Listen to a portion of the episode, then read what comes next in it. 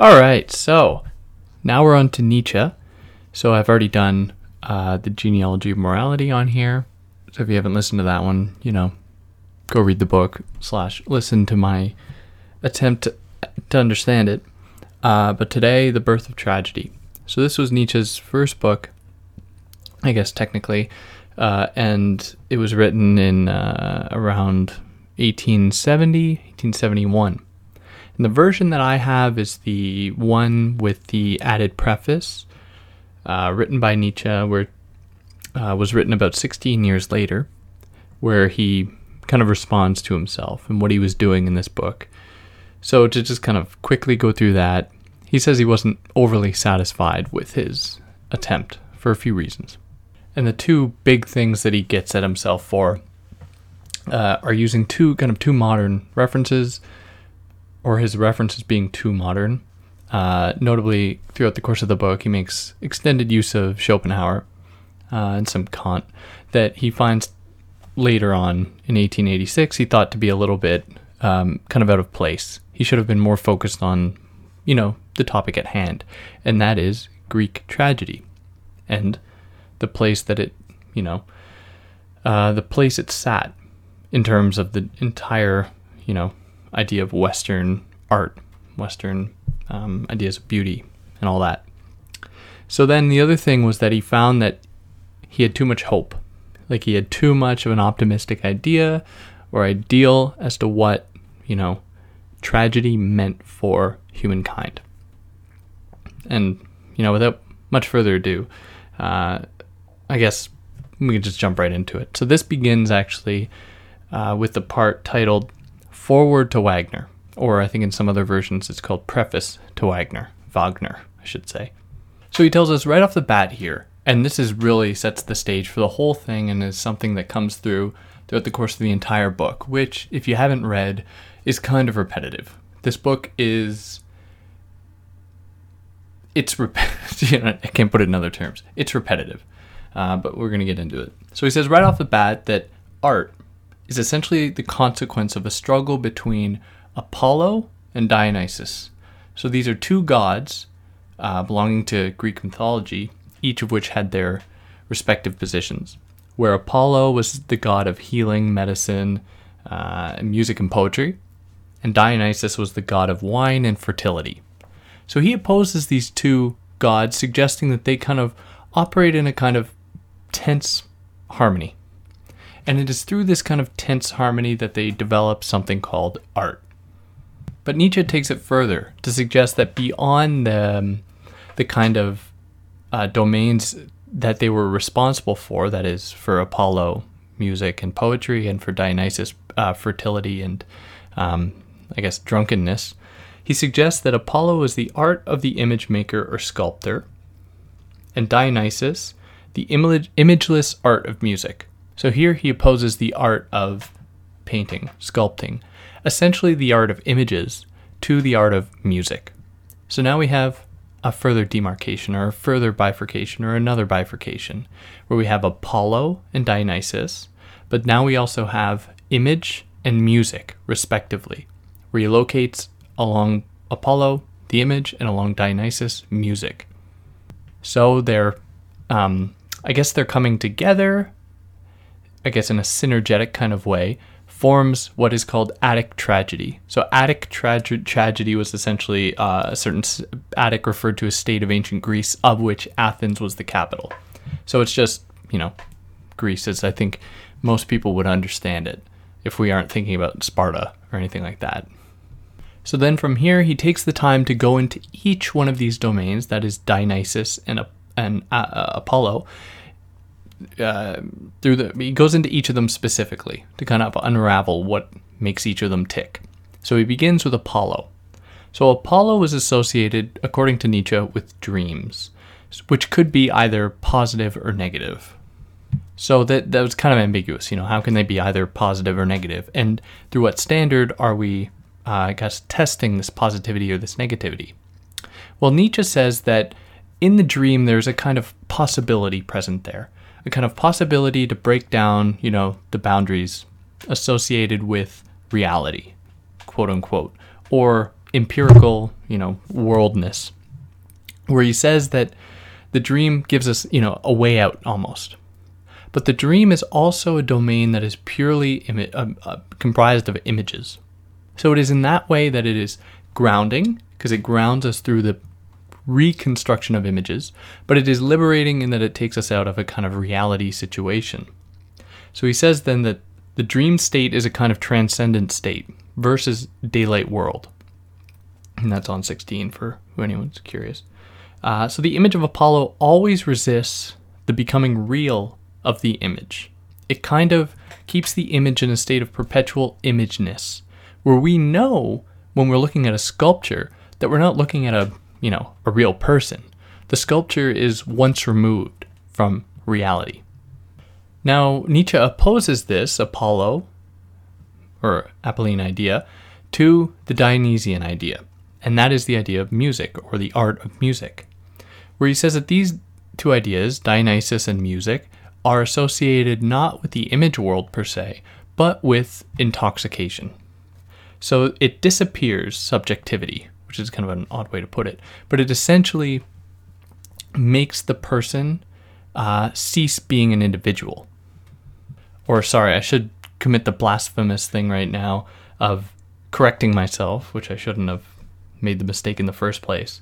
But when going talking about Apollo there, there's an added term, there's a term I wish to add, and that is that the whole Apolline, Apollonian, whatever, uh, trend points to what Nietzsche calls the principium individuationis, that is the individual principle, or the principle of individuation.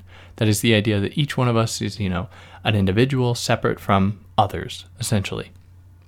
So Dionysus, to go back now to Dionysus, opposes that. They dis- it disappears subjectivity, or it disappears the principium individuationis. So in that way, Nietzsche suggests that it kind of renews the bond between humans and rejuvenates nature. So singing, dancing, turns man into God, a kind of work of art in and of itself.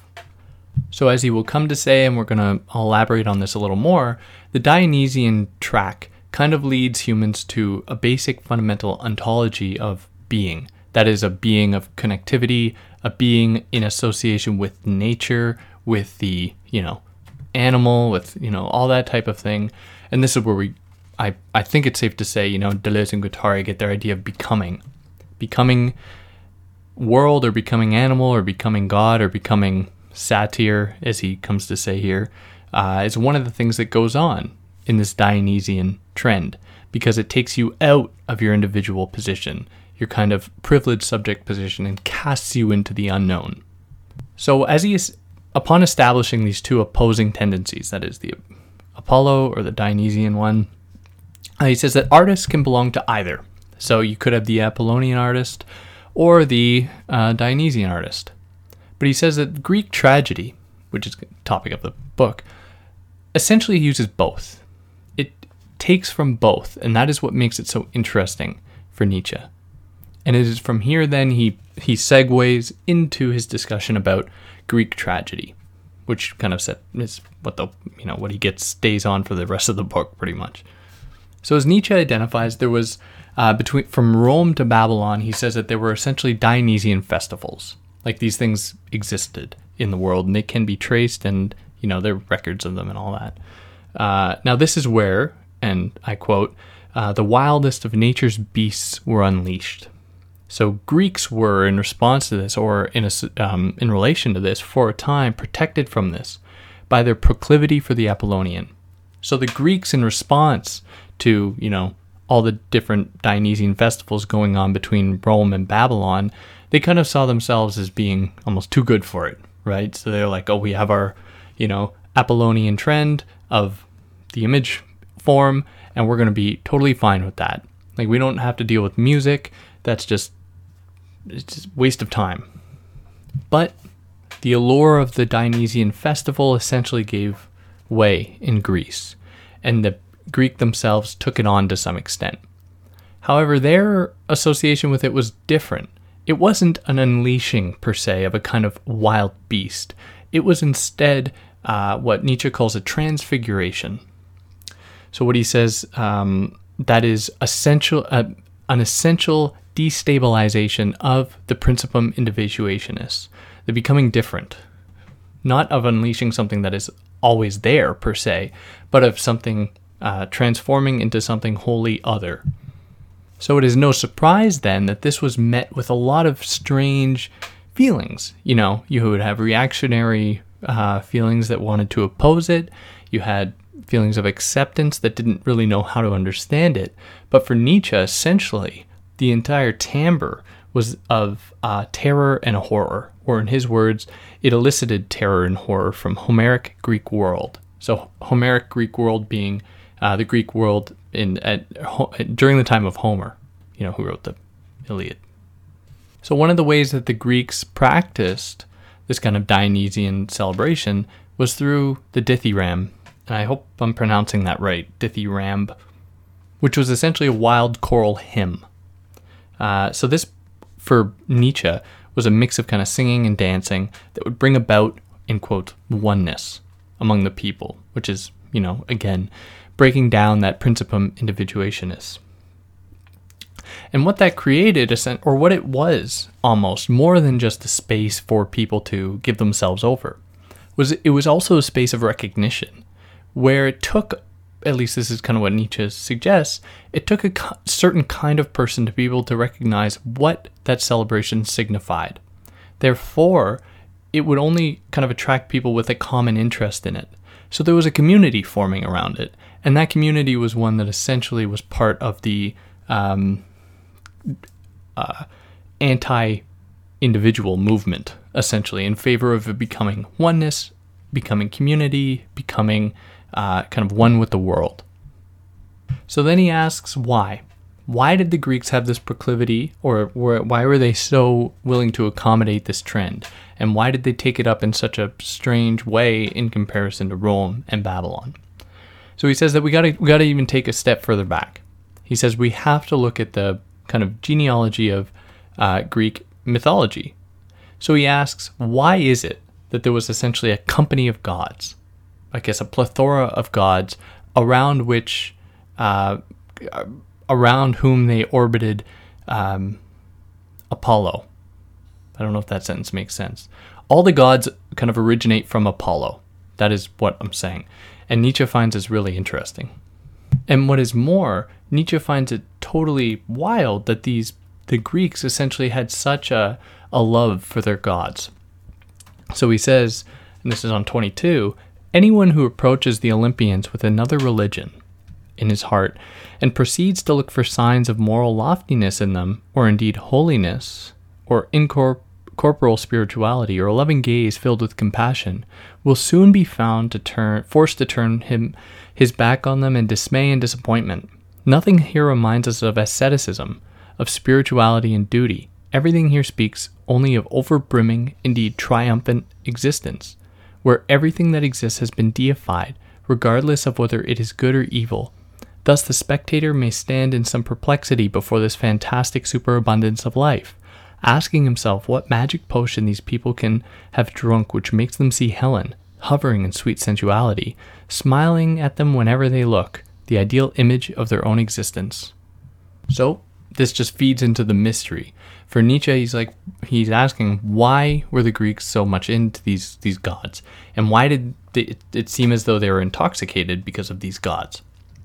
Well, he goes back to another point, another point dealing with the story uh, of Silenus or the wise Silenus, who essentially um, was a companion of Dionysus and who revealed to the Greeks that life essentially sucks. So Silenus was a, essentially a daemon that was being sought by a certain king uh, because the king wanted Silenus to tell him, you know, the meaning of life and what everything meant. Um, where he said, he responded after, upon being caught, Wretched ephemeral race, children of chance and tribulation, why do you force me to tell you the very thing which it would be most profitable for you not to hear? The very best thing is utterly beyond your reach not to have been born, not to be, to be nothing. However, the second best thing for you is to die soon. So, obviously, bad news to get for humankind. And Nietzsche says, okay, two options were essentially open to the Greeks at that point. Either they could heed the Silenus's plea, essentially for humans to just die off, or give yourself over in total intoxication to the wonders of the world. To which the Greeks essentially chose the the the latter, or at least the Dionysian track of it. So, in his words, in order to be able to live, the Greeks were obliged by the most profound compulsion to create this gods, which was a way for them to kind of have a develop a meaning in a world that had left them behind, in a world that had essentially given them nothing. But it is not only the gods to which the Greeks gave birth. As Nietzsche says, the same drive which calls art into being to complete and perfect existence, and thus to seduce us into continuing to live, also gave rise to the world of the Olympians, in which the Hellenic will held up a transforming mirror to itself. Thus, gods justify the life of men by living it themselves, the only sac- satisfactory theodicy. But the type of art that they create is not necessarily um, one of, as I might have, you know, it might have seemed I was saying earlier, uh, one of total intoxication or total Dionysian uh, inclinations. Instead, it could be a very reactionary art, uh, an art that seeks to add um, logic, to see, seeks to kind of instill order into the world, which Nietzsche calls the naive art, where he says that whenever we counter the naive in art, we have to recognize that it is the supreme effect of Apolline culture. As such, it has to overthrow the realm of the Titans and slay monsters, and by employing powerful delusions and intensely pleasurable illusions, gain victory over a terrifyingly profound view of the world and the most acute sensitivity to suffering. So it is, in that way, a reaction to those terrible words ushered by uh, Silenus, that is, you know, that there's no meaning and that humans are bound to suffer. Humans then create this art in order to ostensibly take them out of that, to ostensibly give them meaning beyond suffering. And as, you know, a proper Nietzschean would say, what is wrong with suffering? What is wrong with pain? Is it because do the Greeks or did the Greeks have such a propensity for beauty because they were scared of suffering, or was it because they embraced suffering? It's kind of the, a guiding question here. So, in these two opposing tendencies, that is, a naive art that is ready to, you know, renounce suffering, and an art that is ready to take it on, make it, put it center stage, Nietzsche gives us two different figures, where he gives us Homer as being the uh, horary dreamer, and remember what Nietzsche thought about dreams in relation to Apollo, and Archilochus. I'm definitely mispronounced that. I'm not like a I'm not a Greek or classical scholar, so I, have never really heard these names out loud. But Archilochus, Archilochus, who Nietzsche says is the man driven wild, wildly through existence, a very Dionysian idea. So, with these two figures, Nietzsche then ascribes another one of the bifurcations that we were presented with earlier. That is the distinction between the communal and the uh, individual or the subjective, to which we could also uh, apply the same distinction between the subjective and maybe the objective, as uh, he says here. So, this distinction essentially reveals that the subjective belongs to Archilochus and the objective um, belongs to Homer. That is the objective of images, the objective of world as kind of truth or, or uh, reality, and Archilochus being subjective, a kind of individual going into the unknown. This presents a problem, though, for Nietzsche because he sees the point of art as being wanting to get rid of the subjective. So essentially, the question arises how can we put, you know, associate the Dionysian with this Archilochus guy if he's essentially the arbiter of a kind of subjectivity? You know, the subjectivity that says, I need to undo my objectivity. I need to undo my um, kind of selfness.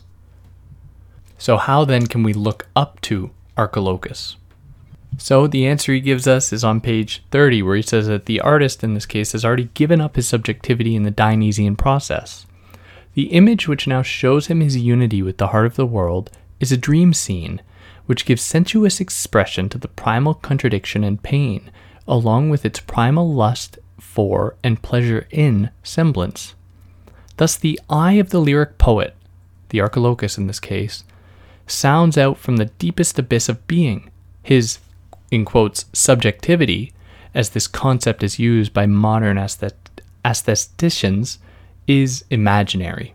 So there's a distinction to be made then, and it's not one that Nietzsche fully works out here. But in this domain of subjectivity, one at first glance he appears to renounce, uh, demands on further examination to be itself bifurcated between what he suggests here is the imaginary subjectivity and what he opposes to it, the kind of Apollonian subjectivity, the subjectivity of the principium individuationis. But that's an essay for someone else to write. There, there's an idea. Maybe just give me credit. Now, what it comes down to for the Dionysian self, the Dionysian subject, is a giving oneself over to what he calls the primordial unity. So, with its pain and contradiction. So, in this moment, he produces a copy of this primordial, primordial unity as music, which has been described elsewhere, quite rightly, as a repetition of the world and a second copy of it.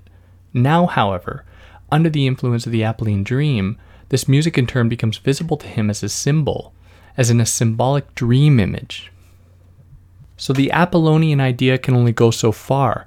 It'll hit a barrier in a kind of um, ephemeral, dreamlike state, where he says that both the sculptor and his relative, the epic poet, are lost in the pure contemplation of images.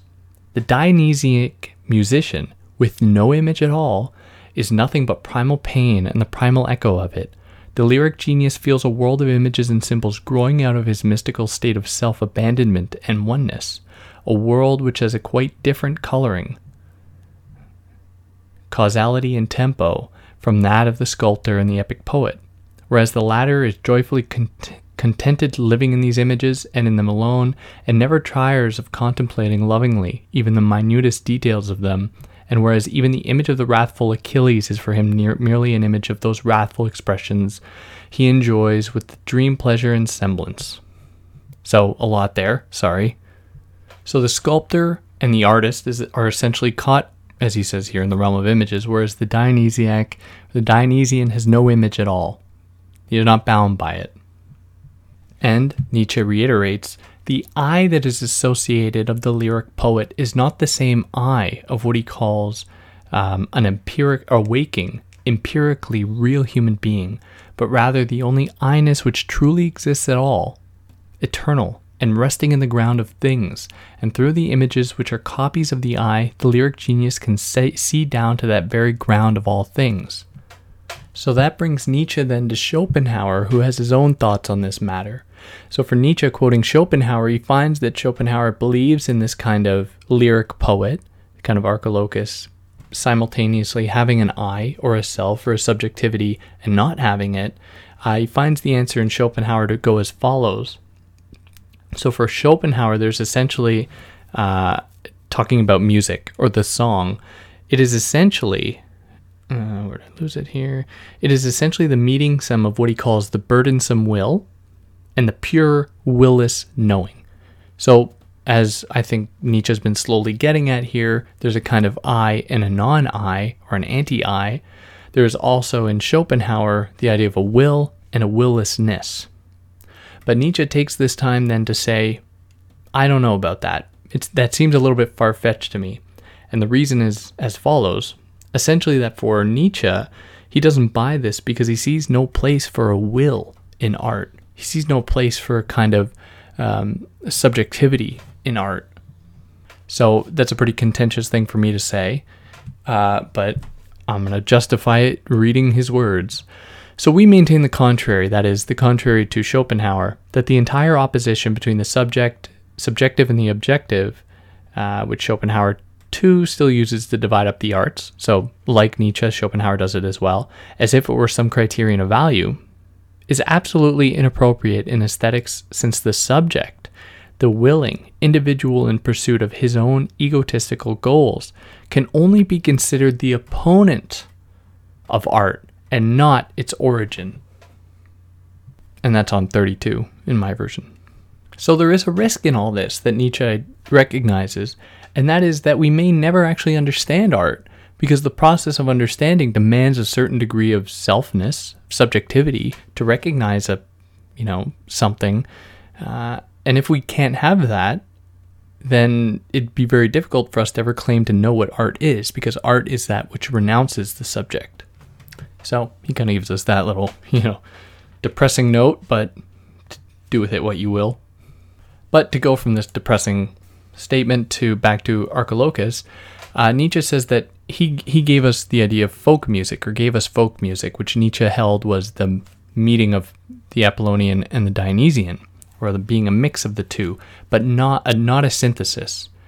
They are still both there as themselves.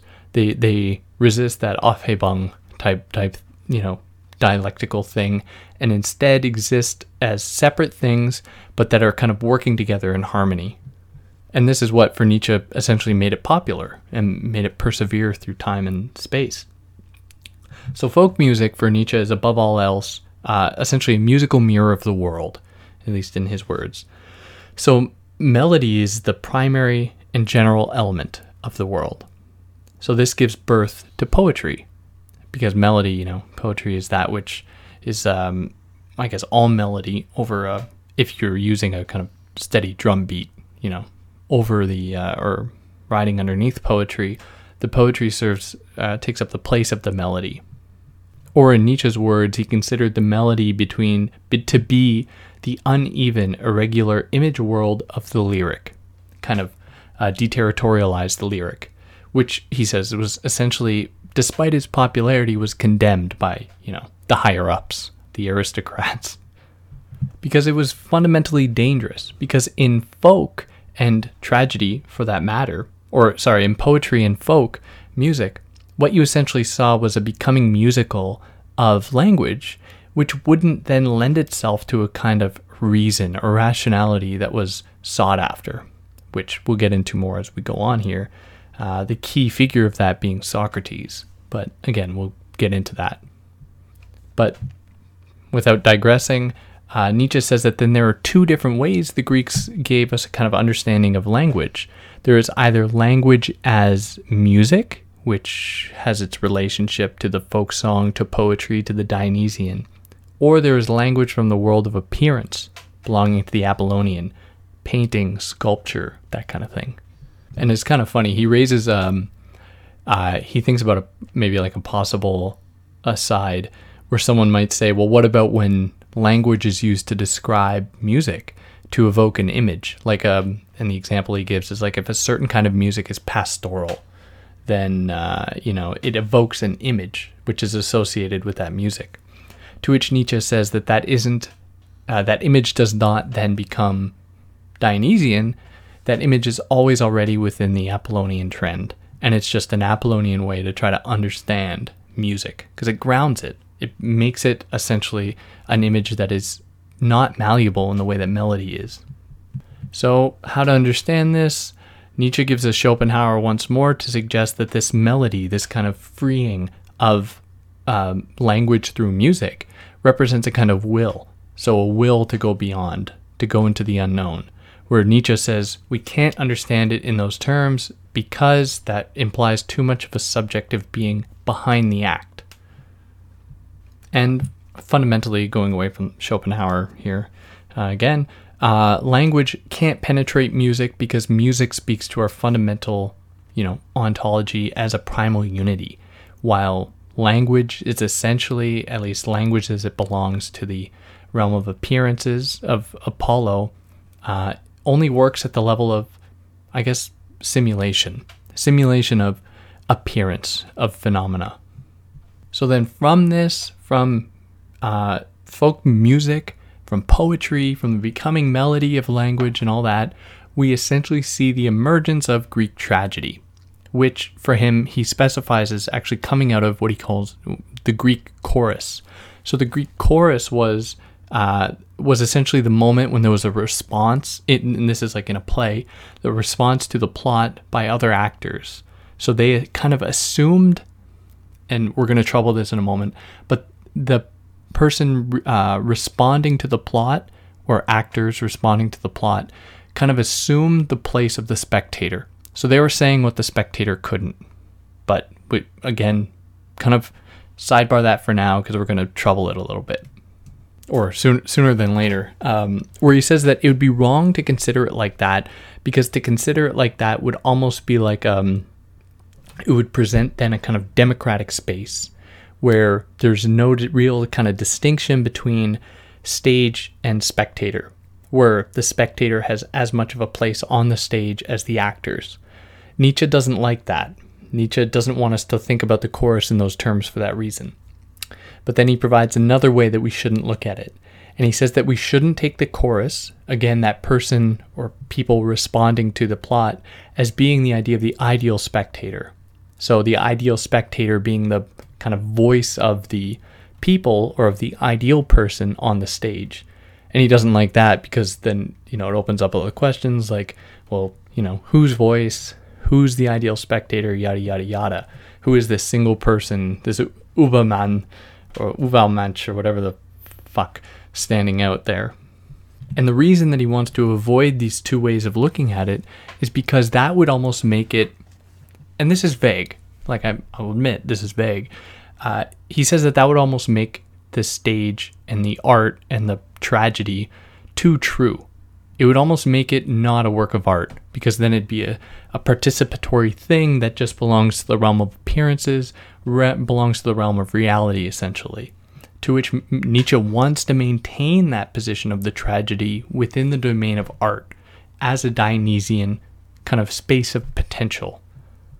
So then he comes to say that tragedy was essentially a weapon against all naturalism in art. And that's from 38 to 39. So the tragedy for him to, and he continues on this more, uh, begins, I guess, with the satyr. So the satyr is kind of like the half horse, bottom half like a goat, top half like a devilish looking creature uh, who essentially speaks the Dionysiac, wisdom of tragedy. And the figure of this person that is half animal, half human really speaks to a non Apollonian idea because, you know, it implies an ambiguity of the subject. Is the subject human? Is the subject animal? Indeterminacy lies at the core of that being. So there are a bunch of different consequences that come about because of the tragedy. And these are some that we've already kind of hinted at, or didn't hint at, but said outright. And that is that it uh, essentially submerges it, it dissipates all personal experiences um, and brings people back to quote unquote the heart of nature. So it gives people knowledge essentially. But this knowledge is not um, bound up with a kind of desire to act. In fact, it disturbs action. It makes it so that people are uh, not ready to give themselves over as subjects, but are ready to kind of disappear into a, an endless process of kind of becoming a kind of, you know, becoming rhizomatic nonness. And which uh, the satyr then essentially destabilized what Nietzsche called culture man, or cultured man, which belongs to the realm of reality. And another way of thinking about it is not necessarily through tragedy or through um, music, but again through through poetry is one of those things we've already discussed uh, being that uh, way by which the satyr is able to disturb the cultured man. So then we get, you know, another distinction. So whereas we had the Apollonian Dionysian and then appearance and uh, I guess like intoxication or dream and intoxication, we now have poetry versus reality, or the thing in itself versus phenomenon. So I haven't read my much of Kant yet, uh, not enough to speak about it confidently. But what I do understand, you know, is this distinction between thing in itself, or the word that it assumes is uh, noumenon or noumenal, versus phenomenon or appearance.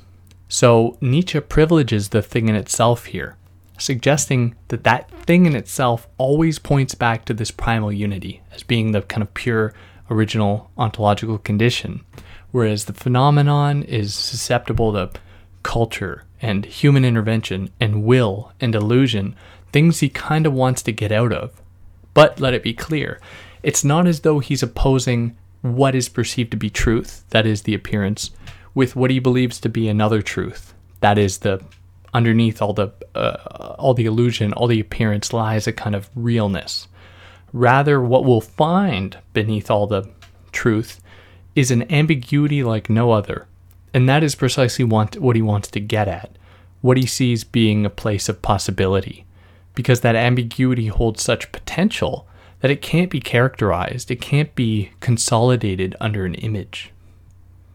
So the spectator then, when you know watching the Dionysiac show, they do in a sense become a kind of ideal spectator because they become what Nietzsche calls an a Dionysiac mass. They disappear into their becoming ambiguity, and that ambiguity then assumes its own like position because it corresponds to that primal unity that then assumes a kind of ideal spectator because they are totally given over to that nonness. That nonness becomes uh, is endowed kind of in the last instance with an identity in and of itself. So in relation to others, there is an understanding of each one's mutual position in that situation, and there was a kind of respect that emerges from that. And it is from there that we see the emergence, according to Nietzsche, of drama which is essentially the acting out of another by oneself. So the ability to undo yourself as being, as an individual, to give yourself over to another that is among you, among the ranks, in the same kind of Dionysiac uh, trend, which essentially marks for Nietzsche individuality being surrendered on 43. But again, we haven't lost Apollo, or not again, we haven't lost Apollo in all of this. In fact, Apollo has kind of always been on the scene here, even through this emergence of this tragic Dionysian form, where he says that the Greek tragedy is essentially Dionysian chorus in Apolline world of images. And that is why the tragedy is essentially the mix of both, because the dramatic form on the stage is a world of images, right? Essentially, it's an it's a world of scenes.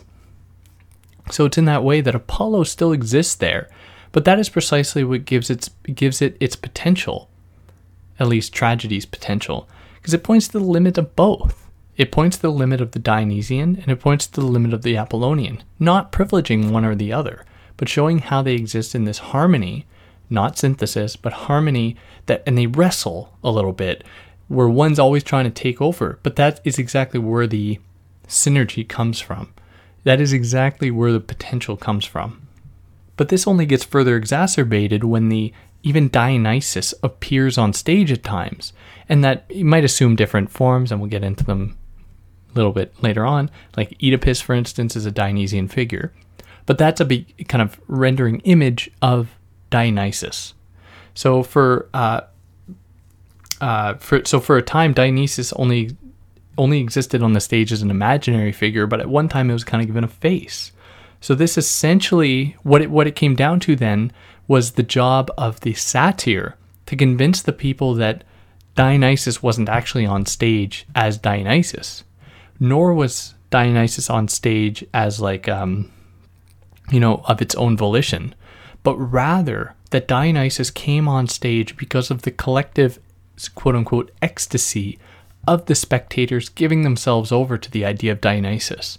And it was only at that moment that Dionysus would appear.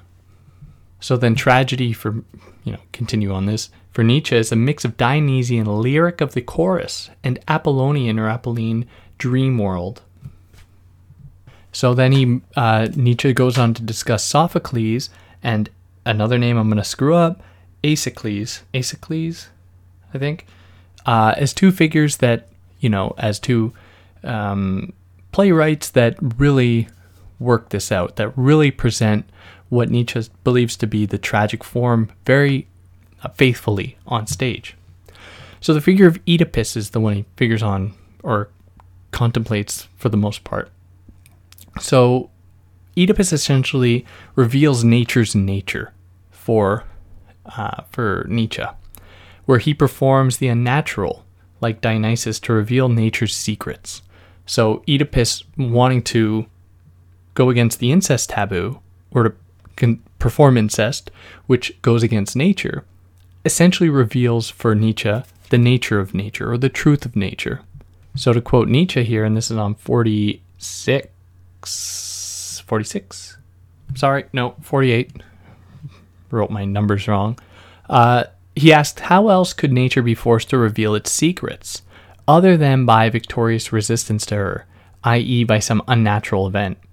I see this insight expressed in that terrible trinity of Oedipus's fate, the same man who solves the riddle of nature, that of the double natured Sphinx, must also destroy the most sacred orders of nature by murdering his father and becoming his mother's husband. Wisdom, the myth seems to whisper to us, and Dionysiac wisdom in particular, is an unnatural abomination. So it is through that disturbing nature that a, a new possibility emerges, the Dionysian possibility. So then he equates this, or Nietzsche then uh, relates this to the Aeschylus Promethean story, story of Prometheus. I really hope Aeschylus, Aeschylus, yeah, whatever, um, where uh, uh, Prometheus steals fire from the gods. Now, Nietzsche considers this to be a Prome- an un-Apollonian story, that is a Dionysian one, because it disturbs Apollo's desire to keep order. And it makes it so that the gods essentially lose that grip of order. Um, and then, you know, without elaborating on this too much, he Nietzsche riffs more on that, exposing the similarities between uh, story and Sophocles. And the but the one thing that we'll continue on through here is that uh, what is similar, but sorry, my my brain's uh, not working as well as I wish it was right now. But what is similar between the two for Nietzsche, and this is what I find personally to be the most important, is that in both cases, the Dionysian figure, that is Oedipus in one and Prometheus in the other, suffer. They suffer greatly for their um, kind of insurgent or uh, usurpation of power, of order. But it is even this suffering where, in the case of, um, I guess, Oedipus, uh, where or both, where they they are tortured essentially, uh, and it is being this kind of torn to pieces that Nietzsche says they become air, water, earth, and fire as his suffering to get back to nature. So it is through the suffering that they actually go further into the Dionysian tract. They kind of go back to nature through that, and that is symbolized by their being tortured. So, suffering then is not, to go back to that idea, suffering then is not something to be feared or revered or, or revered. Sorry, yeah, it, it is something to be revered um, because it is something that brings us back to nature, essentially. Uh, so, art and tragedy, things that can induce a sense of suffering or sadness, kind of deep emotional uh, bodily reaction brings us to this Dionysian place, or what has also been called the primal unity. Or another thing that does that for us is myth for Nietzsche, which he says religion essentially screws up. Religion destroys myth. But yeah. But tragedy revitalizes myth. It essentially gives us, you know, stories again, not truth, you know, religious truths per se. So what happened to tragedy then? Where did it go? Well, Nietzsche says that it didn't have the luxury of other forms of art that kind of died through old age. It died for Nietzsche by suicide. However, it wasn't it didn't completely go away. What was left was a kind of vast emptiness, and that imagery is interesting I think because, you know, an emptiness in itself could be a, you know, a site for possibility. Uh, but there was one figure and a few others that came along to try and revive it, essentially. And that figure was Euripides. So Euripides was um, another playwright who uh, was famous for, you know, a number of different plays that took up tragic themes and some comedic ones. So for Nietzsche, whereas the pre-Euripides tragedy wanted to, in his words, put put on stage the faithful mask of reality, Euripides wanted to blur the line between the stage and the spectator. So essentially, with Euripides, the spectators saw their double on stage, uh, a kind of democratic move, as Nietzsche identifies it. So this was kind of the birth of the well-educated mass, where the it was seen that the spectator could be, you know, an active participant on the stage, a blurring of the line between what existed there and what existed in quote unquote real life kind of foreclosing of possibilities, kind of giving it over to the jackals of, you know, truth or reality. But even to a kind of like liberal mind, um, uh, kind of uh, frame of mind, this shouldn't be something celebrated as a kind of democratic move, uh, because Nietzsche believes that that it was actually even before that, you know, the spectators greatly appreciated the tragedies and the kind of art they would see on stage. Uh, and it was with Euripides that there was a kind of loss of lack of respect for the audience. It was like at one point, then it, with Euripides, the audience became something that kind of pandered to as though they were children, as though they weren't in themselves like, um, I guess, adult, you know, thinking, breathing beings. And in that, you know, Euripides lost essentially didn't show any respect for his audience, and the audience didn't show respect for the art. Hence the, you know, disappearance of tragedy. So why was this? Why was Euripides this person that essentially fucked up tragedy? Well, Nietzsche says that there were two people that were kind of kept him at bay and kept him from making tragedy or keeping tragedy as it once was. And those two people are and it's funny, Nietzsche kind of keeps us in suspense. He gives us the first one, and then he's like, before we get into the next one, before I tell you who this other one is, let me talk about this first one for a while. I won't do that. So the first one is himself, kind of panoptic self, you know, uh, control. And then there was Socrates. So here we're getting into Socrates. So you're uh, to speak first about himself. So what himself did to control himself to not you know, allow tragedy to enter this good, you know, possible space. Uh, it was him as thinker that stopped that. Him as thinker was the person that tried to, you know, logically subscribe, prescribe to his art, you know, um, up to the jackals of Apollo, not to Dionysus. And that is fundamentally because for Nietzsche, he just didn't understand his great predecessors, Sophocles or um, or even Homer for that matter. So, what this presents a new kind of distinction where he takes on this persona of a logical, uh, methodical thinker, very much in line with Socrates.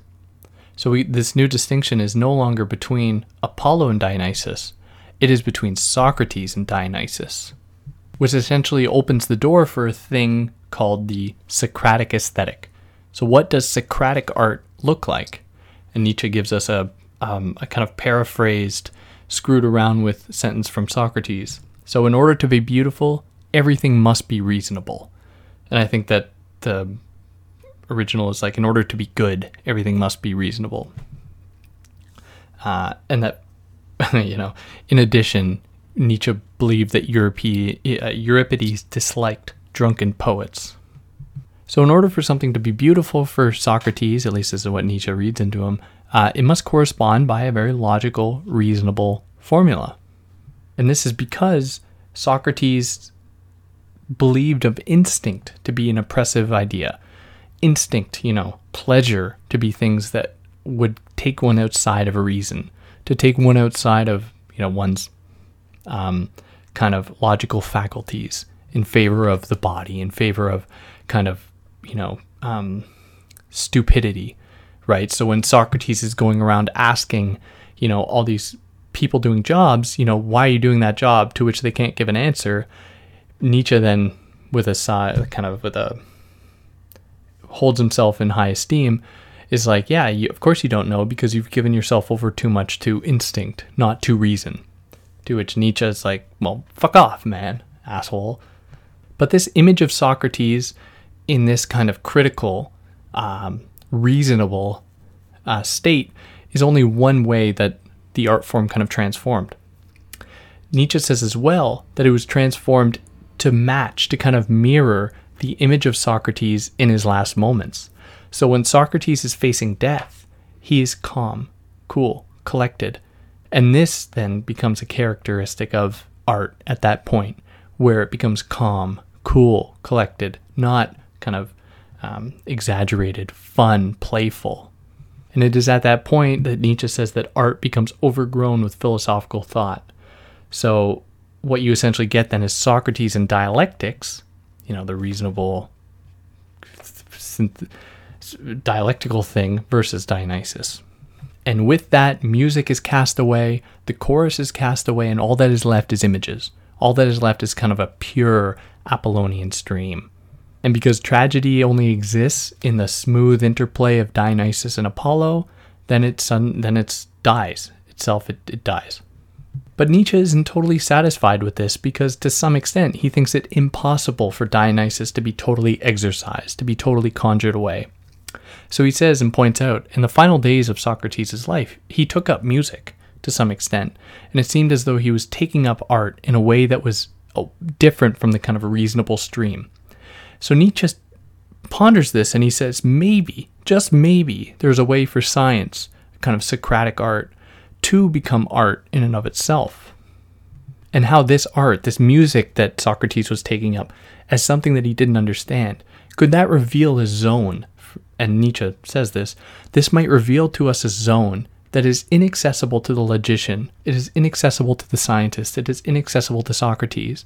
And it, it, what it really does is point to a limitation of all those fields of you know rationality of logic of reason that you know in order to for them to actually understand must themselves become art. So then we see a kind of rational art or a kind of reasonable art or art reason or socratic art or art socrates or whatever so we get then or he gives us then you know another distinction to ponder between artistic man and theoretical man where artistic man being like the um, and and uh, Sophocles as opposed to um, the theoretical man indicative of Socrates, uh, where the artistic man is content with mystery, the unknown, where they erect art to as a kind of homage to the unknown, while theoretical man is always trying to unveil it, always trying to reveal it, always trying to understand it.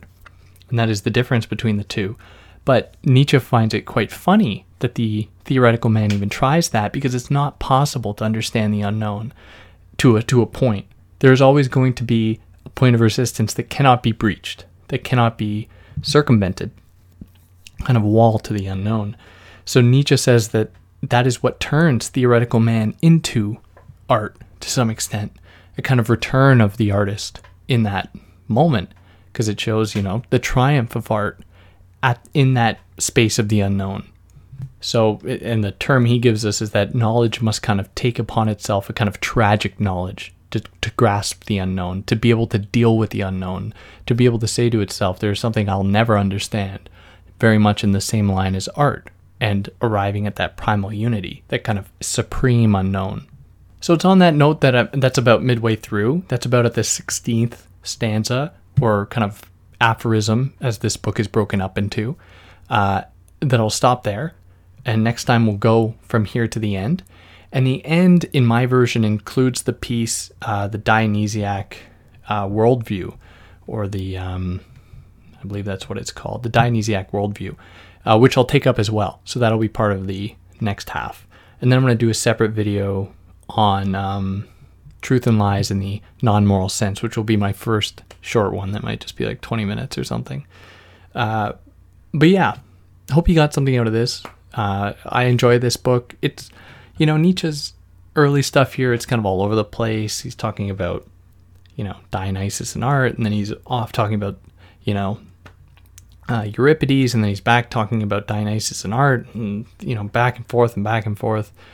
It makes it difficult to present, and I was tried very hard not to, you know, to actually present a kind of coherent uh, narrative, not a repetitive kind of doubling back sort of thing. Uh, but yeah, anyway.